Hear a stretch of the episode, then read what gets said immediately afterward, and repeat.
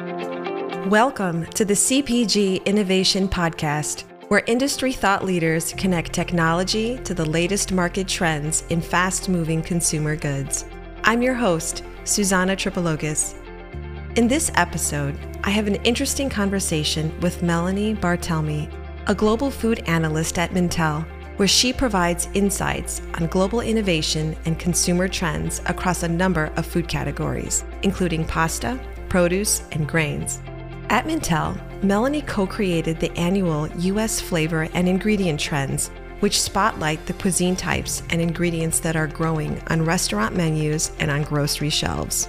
In this conversation, we discuss the effects of COVID 19 on flavor innovation, how technology is changing the way we interact with food labels, and we touch on two interesting conflicts driving consumers health versus comfort, and indulgence versus saving money. There's a lot to glean from this episode, so let's jump right in.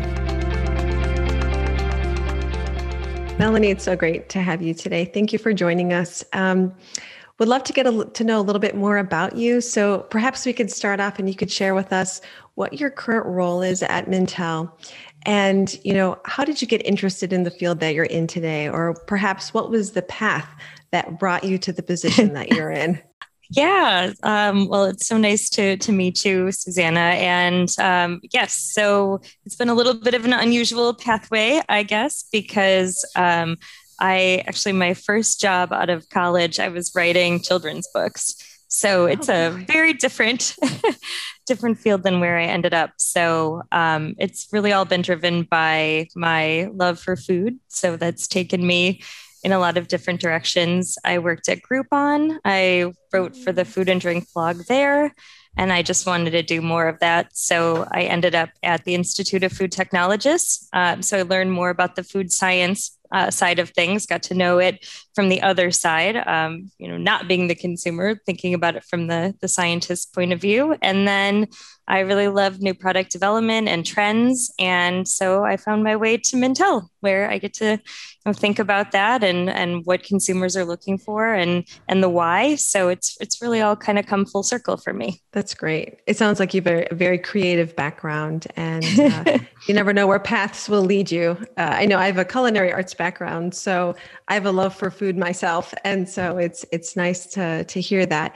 Um, so today we really wanted to focus on talking about, you know, the impact of COVID-19 on CPG innovation. So thinking about how it's impacted consumers and discovering new flavors. Um, you know, flavors are always changing. We see that in products all the time where they're adding, you know, savory to something that you would anticipate being sweet or vice versa. So, if you could share with us the current trends of the flavors or how COVID 19 has impacted those changes that we're seeing. Yeah, you know, it's really interesting because I think that this has really gone in a couple of directions. Because um, I think number one, from the traditional way we think that consumers discover new flavors has traditionally been in restaurants. You know, they start there and they kind of trickle down into other restaurants and then finally into into retail. But I think we're really seeing that kind of shift because COVID made it so that we don't necessarily um, get to go out to restaurants. We're, we're kind of getting back into it. But um, we have some data recently that I thought was really interesting. We were asking specifically about learning about new food and drink flavors.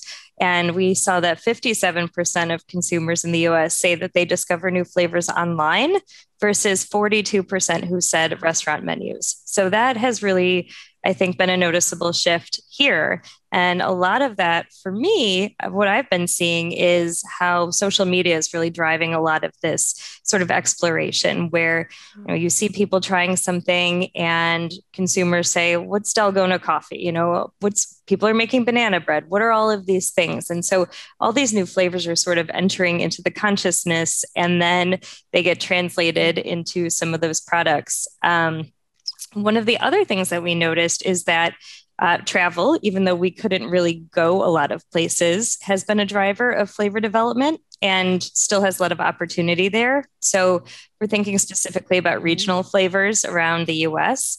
We saw consumers last year really taking road trips, um, getting in RVs. They were all over Airbnbs. So they were kind of doing their staycations at a domestic level.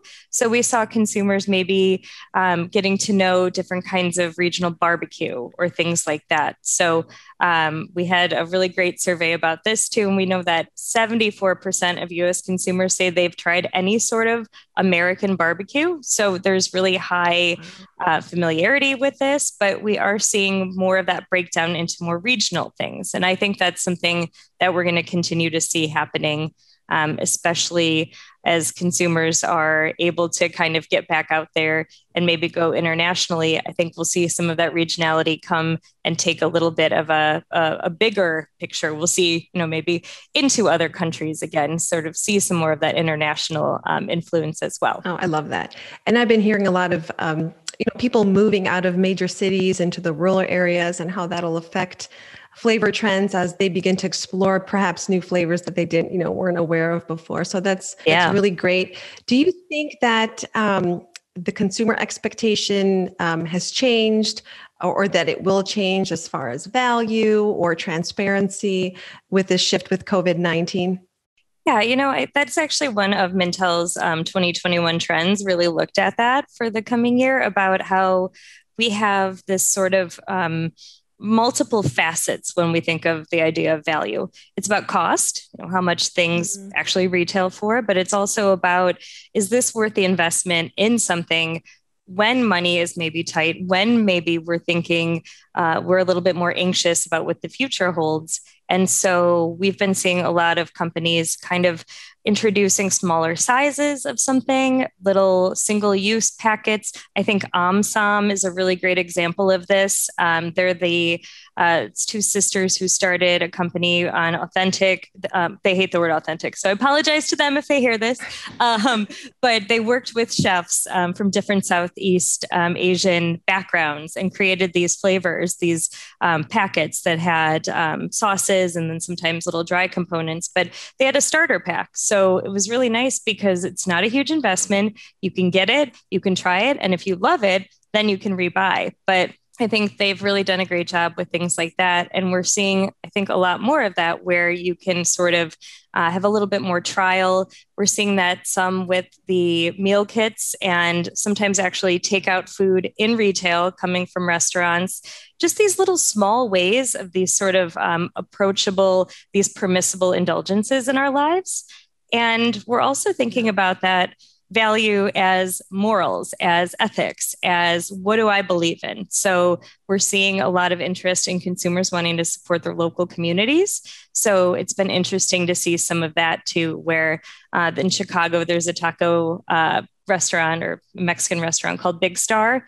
And over last year, they were highlighting, I think every month, maybe it was every week, a local taqueria that maybe wasn't getting the foot traffic or you know wasn't getting as much of the attention. So they were using their influence to shine a spotlight on the local. So it was really interesting to see that as well. Yeah i love to see that support like supporting each other especially during this time. And um, you know personally i've seen a shift with spending habits in my own life and with other people. And so um, you know, in the beginning of this whole pandemic, everybody was just hoarding things because of the uncertainty, yep. right? Yep. We're all in the same boat together. So I feel like we're getting to this point now where maybe we've hit the, you know, we're getting to the to better days. And if I could ask you a little bit more about um, you know, consumers choosing between, you know, self-care versus comfort or you know how do they make that decision of what they're spending their their money on right and they when they go to buy, purchase something in the store how do they get influenced and how do they how do they decide you know what's more uh, a treat versus something they're indulging in you know, I think what's kind of interesting is because of COVID, I think sometimes self care and indulgent treats have become sort of the same thing for a lot of people. So, mm. um, there was in our um, we have another trend this year called um, feed the mind. So we were talking a lot about how food plays not just a role in you know your physical well-being but also in your mental well-being. And so some of this was looking at mm-hmm. those little rituals in our lives. So maybe it's getting that starbucks and maybe it's you know having a little piece of chocolate but we saw some companies really leaning into that and offering this idea of the ritual as part of what they were sort of marketing so um, Starbucks was working with Headspace, and Headspace does so many great partnerships. So, the meditation app, but they were trying to highlight that idea of habit stacking, where if you're getting a coffee, you have maybe three minutes before you know your kids are asking you for something or you have to walk back into the office but there are these kind of three minute couple minute episodes to sort of give yourself that little bit of peace. So maybe it's not the food but mm. the coffee is already part of that self-care. It's already part of you know your indulgence. So it maybe makes it a little bit more worthwhile to say i am going to invest in the coffee. And then on the sort of way higher end of that um, vosges uh, hot chocolate here in chicago they have these incredible ritual kits based around chocolate because I think for a lot of us, chocolate is already something that you maybe you know have a little square at night. It's your sort of uh, ending the day ritual, but they have this entire ritual collection with chocolate and then with a journal and um, sage that you can burn and crystals and sort of really leaning into it. And it's it's kind of like 80 bucks or something like that. So it is really about treating yourself. So I think that's the interesting part is that wherever you fall on the sort of what your income is, what what um, disposable income you mm-hmm. have, there is some way for food to serve that sort of self care purpose. And then, of course, we are seeing consumers also thinking about the wellness part of it. So um, maybe that's getting a really delicious pasta sauce so that you can eat it with your zoodles or whatever you know grain alternative maybe that you're thinking about we've seen a lot of mm. cool introductions from restaurant brands like um, carbone um, in new york has a now they've got they've made that really uh, sort of selective very ex- exclusive experience accessible for consumers wherever they are I also wanted to talk to you about how companies are reacting to the pandemic. So we see a lot. We've seen a lot of conferences that have, you know, didn't really happen last year. So if you're familiar with like the the bigger ones oh, in yeah. Chicago and oh, the yeah. ones that you you typically you know participate in and and speak at, and all of a sudden it came to this halt, right? And so there's been a shift to more virtual events. So how do you think that companies are reacting to that? Do you think that this will continue? And um, I think everyone had to just really quickly understand how to do virtual, right? And get they were okay yeah. with getting on camera. And so it was such it was so it happened so fast for for everybody. But do you think that this will continue? Do you think that this will be the new the new normal? Uh, what's your what's your assessment on that? I think that we have seen a lot of really interesting um, sort of ways that companies have approached being virtual, whether that's actually at a conference um, or with their audience out there uh, in the different ways that they've sort of gone online. So uh, back in 2020, I think it was, um, McCormick did a virtual Taco Tuesday event with Drew Barrymore, and so they they were taking questions from the audience. They were building that into the entire uh, experience to the demo, and then they donated a bunch of money to No Kid Hungry. So that was a really great way of getting that um, the products out there, showing how they're being used, and then also doing something good with it. And I have seen that I think it's the Lucky retailer, Lucky California. Um, they just did a new sort of prototype uh, retail outlet out there, and they're going to have a live demo in store. So it's sort of that taking something we've learned from the pandemic that people are really into watching other people cook and then bringing that into real life. Um, one other thing I think is really interesting is gaming we know Mintel has a gaming library, and so we have such great information on that. But it's a place where we've been seeing a lot of product um, sort of partnerships and interaction. Um, Animal Crossing is one where we've seen a ton of activations. So in Canada, Hellmann's, um, I play this game, so it's probably too much information. I will go right past it. But there's there's there's uh, produce that can go rotten basically. And they were encouraging people to let their produce go rotten. And then when they threw it away then they would donate um, meals to to people in need. So it's been some really dynamic really interesting um, like product sort of interactions that don't feel forced because I think at the end of the day, everybody yeah. can sort of tell when you're just trying to shoehorn something in there. But these have been really great and really creative. So that's something the creativity I really hope and I think will definitely continue. I love hearing that. I think that's influencing even kids who are playing that game to show them how they could, you know, not make food waste. Yeah, there's a, a company um, we we had a trends observation on out in in Sweden called Nordic Total Nordic Produce, and they actually created a game for kids to if they try a new fruit or vegetable they can like enter to get um, codes online in this game and they upload videos and oh, they're wow. talking all about how um, these different fruits and vegetables are nature's own cheat codes so there's really these opportunities to kind of take that so much further than I mean, we're dipping our toes in. It's new, right? I mm-hmm. mean, but we are seeing people right. not just playing more games, but also watching other people play. So even if you're not the gamer, there is this captive audience for people who are seeing those things go on and kind of get excited by it. Yeah, that's great. And I think now we see that there's a lot of interest in like labeling, right? So knowing, you know, what's on the label, mm-hmm. where is our food coming from? Even kids today are more triggered by what they see on the label and how does that impact, you know, what they eat, with the decisions that they mm-hmm. make. So um, are you also seeing, or maybe you could share with us the consumer habits as it relates to labeling? Um, you know, there's been the US a couple years ago, we changed the nutrition label and we see a lot of claims on labels now and the consumer themselves, they maybe don't always know what it means or but are you seeing how technology relates to labeling and how that impacts the consumer overall? If you could share a little bit about that. Yeah, yeah, definitely. I think that we do see consumers looking at labels. I think that they aren't as as many as we would want to be really scrutinizing those labels, mm-hmm. but they are noticing, and the people who do care really care. So, um, one of the things right. that we've been thinking a lot about is, you know, there are some of these attributes that appear on labels, and and they're great things like you know organic or um, you know some of these um, animal welfare claims, things like that, but I think what we're going to see in the future is how those claims are going to become more specific because for those people who care maybe about the animals, it is maybe not going to be enough to say this was a pasture raised egg. How, how much space did that chicken mm. have?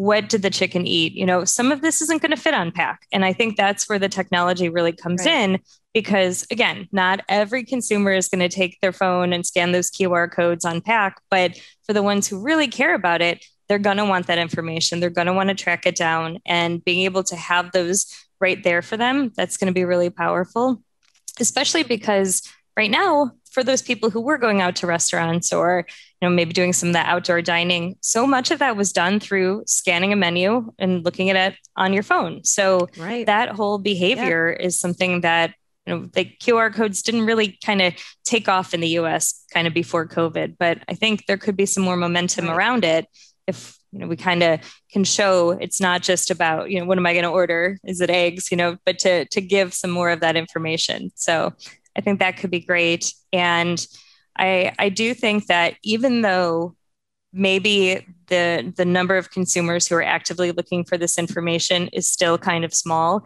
that it is going to continue to mm-hmm. grow mm-hmm. and those companies that don't have that information out there um, it, it could be a setback to to disappointed consumer who, who really wants to see yeah and I, would agree with you during covid when we started going back to restaurants and uh, actually one of the first ones i went back to was big star in chicago because I, oh, I, live in the area. And wonderful. that was the first time that I, I, I had to use the qr code and i was like waiting for the waiter to come you know give me the um, the menu. And then i realized that's not how they do it there. But it's about that point you mentioned about you know changing your habit. And so after that after every time i would go back to another restaurant i would have to keep you know scanning the qr code and so i think that you're right. I think that we're going to see a shift where more, where more people are going to be going into the grocery store and and you know scanning the qr code to learn more about their products so it is all about habit and i think one thing we, that we probably have learned in COVID, a lot of our habits have changed. And yeah. uh, you know, if you think back to a year ago, how we're what we were like then versus where we are today, I think a lot of us can agree with that.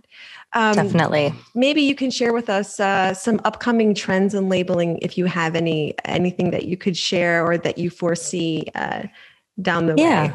You know, I think it would be really interesting. I, I, guess it's a little bit related to labeling, but more to the the whole shopping experience is to help consumers kind of bridge that sort of um, divide between where we were in in COVID, where more people than before. Um, still not a, a, tremendous amount of people, but more people than before were shopping online. And for some of those people, those habits are going to to stay in place. But maybe they also want to get back into the store. So being able to sort of combine those mm-hmm. technologies between the online shopping experience, but then making it so that you can get into a grocery store have your list, know where things are. Maybe some of it is the smart mm-hmm. cart technology. Maybe some of it is you know, as Home Depot, I think, or maybe it was Lowe's, you know, a couple of years ago had had the the map in store, so you know what you're looking for. You yeah. can get there quickly, and then maybe there's opportunities in those kinds of apps to suggest complementary things. You know, so you still have that sense of discovery. Um, I think that's going to be important, and I think we have seen consumers also thinking more about you know in in the moment in covid we were thinking about safety we were kind of navigating you know as mm-hmm. covid spread on surfaces are we maybe looking more to single serve packaging because it feels safer because you know we we want to make mm-hmm. sure that nothing's touched anything but going forward i think consumers are going to be thinking more again about all right, maybe I still got used to this convenience in COVID of the single serve, but now what do I do with all this packaging? So I know that recycling and, and sort of the disposal is we, have got a lot of, of, room to, to go. We've got a lot to work out still about how to actually make recycling um, work well here. But um, to really help sure. consumers understand unpack what parts of this container can actually go where? You know what um, the how to recycle label i think can be really helpful because even people in the industry i think can be really confused about what do, what do i do with this? You know we hit a little memorial day thing and i'm looking at this number five plastic going what do i do? What do i do with this? You know and and i do this for a living so no, I know. And some things that you think are recyclable aren't. And so you're not sure, you know, if they go in the trash or they can be in the recycle bin. So yeah. Yeah. I can see your point. Um, so tell us some of the trends that maybe that you personally are excited to try uh, in the coming year. So I'm sure you have some insight as to upcoming trends with flavors or with anything, maybe you could share with us what personally you're excited about that you'd like to tell us. Yes. And I think I kind of have sort of like a layer upon layer of sort of trends here because um, I don't know if you had a chance to check this out. Um, in May, the there was the pop-up grocer in Wicker Park. They are out of New York. And so they they were here for a month and they featured some of those um, DTC brands that you know you might want to try but aren't sure you want to commit to you because again you you've got so many options now to get things online but it was amazing because you could walk in and you could see all those sort of um, it was almost like going to a trade show because here's all those things i've seen before. I'm so happy they're out here. They're you know they're maybe have another flavor now. Maybe they've got a matcha here. And so it was awesome to have that experience and also to recognize that they have a hybrid experience where if you can't make it there you can order a subscription box with some of those products and the sort of layer underneath that. So that was really fun. That got my sort of creative energy flowing again, thinking about all that stuff. But one of the products that I was really excited about that I had read about before was these um, partially veggie based sausages that also had protein, um, animal protein by a company mm. called Seemore. And I mm-hmm. bought one of those and I was so excited because they tasted great and it made me feel like, you know, I was doing a little bit for kind of reducing my meat consumption, kind of finding that balance. So um, I'm definitely excited to keep trying some more of those products that that I've seen kind of making these cool um, environmental claims. And then I think trying mm-hmm. some of those non-alcoholic uh, uh, rosés that I picked up because know, after a year of indulgence, I think maybe I could use a little bit of a, you know, easing up here. So, so um, I'm excited so uh, about all of that. Well, we we definitely enjoyed talking with you today and, and sharing your experiences and your expertise. So I want to thank you again. And hopefully I'll bump into you one of those conferences in the future. Maybe we'll see each other on the floor. I hope so. Great you, talking to you. I hope you enjoyed this conversation. For more information about Melanie's work and to access the Mintel report mentioned in the episode, visit the links in the show notes and on our website. Make sure to subscribe to our channel wherever you listen so you don't miss an episode. The CPG Innovation Podcast is presented by Celerant. I'm your host, Susanna Tripologis. Thanks so much for joining us. See you next time.